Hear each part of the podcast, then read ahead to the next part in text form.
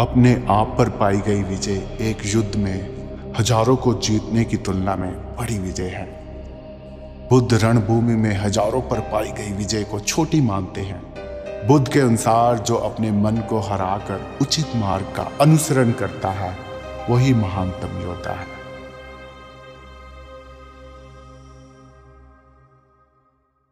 आज हम महान गौतम बुद्ध के जीवन से आपका परिचय कराने का एक प्रयास करेंगे।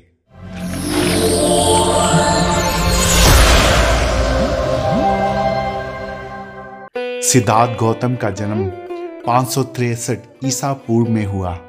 गौतम बुद्ध के पिता शाक्य साम्राज्य के शासक राजा शीरदोदन थे। राजकुमार होने के कारण उनका पालन पोषण धन और विलासता भरे वातावरण में हुआ। जब सिद्धार्थ बड़े हुए तो पिता ने देखा कि सिद्धार्थ की रुचि राजकाज में ना होकर धर्म ग्रंथों के अध्ययन करने में अधिक थी। पिता को यह डर सताने लगा कि कहीं उनका एकमात्र पुत्र संन्यास ना ले ले। इसी कारण से पिता ने सिद्धार्थ को भोग और विलास में तल्लीन रखने का प्रयास किया। उनको एक अलग महल में रखा गया। महल को अति मूल्यवान वस्तुओं से सजाया गया। उनको उत्तम से उत्तम मदिरा पिरोसी जाती, उनके आसपास सुंदर युवतियों और दास दासियों को रखा जाता, परंतु इस सब के बावजूद वे अपने जीवन से संतुष्ट नहीं थे। सिद्धार्थ को उस समय की अति रूपवान राजकुमारी यशोधरा से उनका विवाह भी कर दिया गया, जिससे उनको एक पुत्र भी हुआ, परंतु बुद्ध को परिवार और भोग में रुचि ना के बराबर थी। एक बार उनको एक उत्सव में भाग लेने के लिए महल से बाहर जाना पड़ा। जब वो अपने रथ पर जा रहे थे तो उन्हें रास्ते में एक बूढ़ा व्यक्ति दिखा। उस बूढ़े की हड्डियाँ दिख रही थी, चेहरा मुरझाया हुआ था। उसकी ऐसी दशा देखकर सिद्धार्थ सितंब रह गए। उन्होंने अपने सारथी से ऐसा होने का कारण पूछा। सारथी ने कहा, ऐसे होने का कारण उसका बुढ़ापा है? हर कोई समय के साथ बूढ़ा हो जाता है और बुढ़ापे में तो सभी ऐसे ही दिखते हैं। तो सिद्धार्थ ने पूछा, क्या मैं भी बूढ़ा हो जाऊँगा? तो सारथी ने कहा, इससे कोई नहीं बच सकता। बुढ़ापा और फिर मृत्यु तो अटल सत्य है। सिद्धार्थ को उस दिन गहरी चोट लगी। उसको लगा कि अगर उसका भी अंत ऐसा ही होना है तो ये बनावटी विलासता का क्या अर्थ? सिद्धार्थ ने फैसला किया कि वो इन दुखों का कारण और उपचार को खोजेंगे। एक दिन उन्होंने आत्मज्ञान की तलाश में अपना महल छोड़ दिया। कहते हैं कि बुद्ध ने अपने निर्वाण की यात्रा में बहुत से गुरु किए।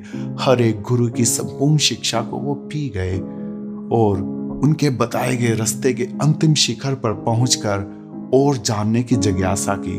जब गुरु के पास सिद्धार्थ को देने को कुछ ना रहा तो उन्होंने बुद्ध को आगे के मार्ग के लिए कोई और मार्गदर्शक ढूँढने की सलाह दी। अब बुद्ध आत्म त्याग और तपस्या के गंभीर मार्ग पर चल पड़े।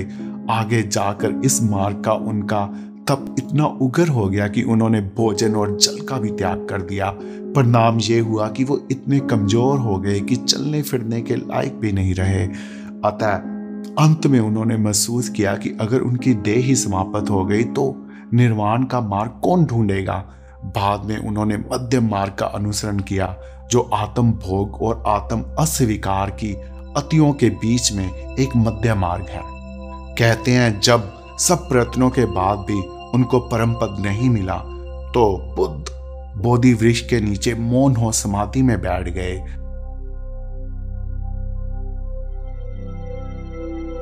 अंततः बोधि वृक्ष के नीचे उनको परम पद प्राप्त हुआ, जिसको बुद्ध ने निर्वाण कहा। बोधि वृक्ष के नीचे छह दिनों के ध्यान के बाद बुद्ध को अंततः ज्ञान प्राप्त हुआ। बुद्ध ने बोला, मुझे दुखों के अंत का मार्ग मिल गया।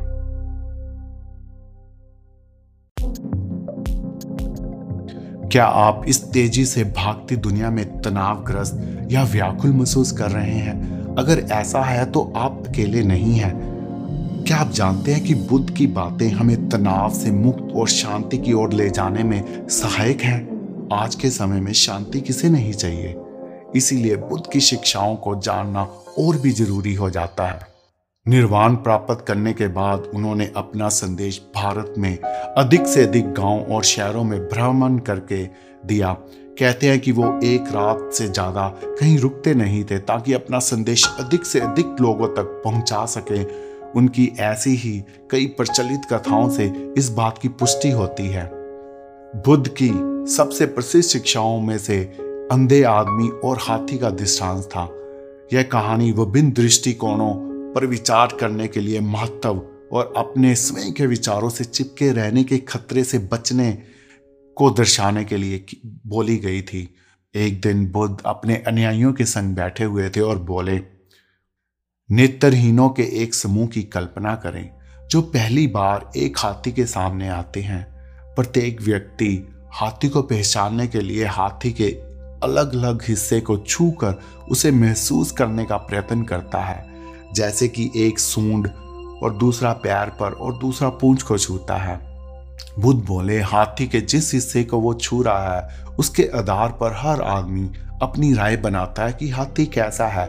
सूंड को छूने वाला हाथी को सांप जैसा समझता है, पैर को छूने वाला व्यक्ति पेड़ के तने जैसा सोचता है और पूंछ को छूने वाला व्यक्ति उसको एक रस्सी की तरह समझता है। एक अन्य अनाई उठकर बोला, गुरुवर, बड़ी दिलचस्प बात है, परंतु इस कहानी से क्या शिक्षा मिलती है? बुद्ध बोले कहानी की शिक्षा यह है कि प्रत्येक व्यक्ति का दृष्टिकोण अपने स्वयं के दृष्टिकोण से ही सीमित होता है। उसकी बुद्धि उसके अनुभवों की सीमा तक ही उसे ले जा सकती है और वो ये मानने को तैयार नहीं होता कि सच उसके अनुभव से अलग हो सकता है। अतः वह अपने ही विचार से चिपका रहता है और दूसरों के विचारों पर विचार करने से इनकार कर देता है, जिससे वो सच को जान ही नहीं पाता।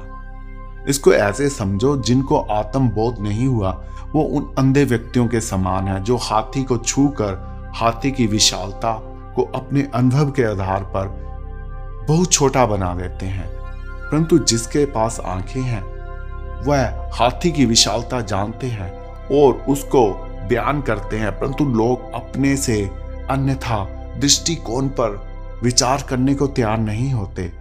इसीलिए वो सच्चाई से बहुत दूर होते हैं। बुद्ध ने हमें चार आर्य सत्य बताए हैं। पहला सत्य है, सारा जीवन दुख में है। दूसरा सत्य है कि इच्छा से दुख उत्पन्न होता है।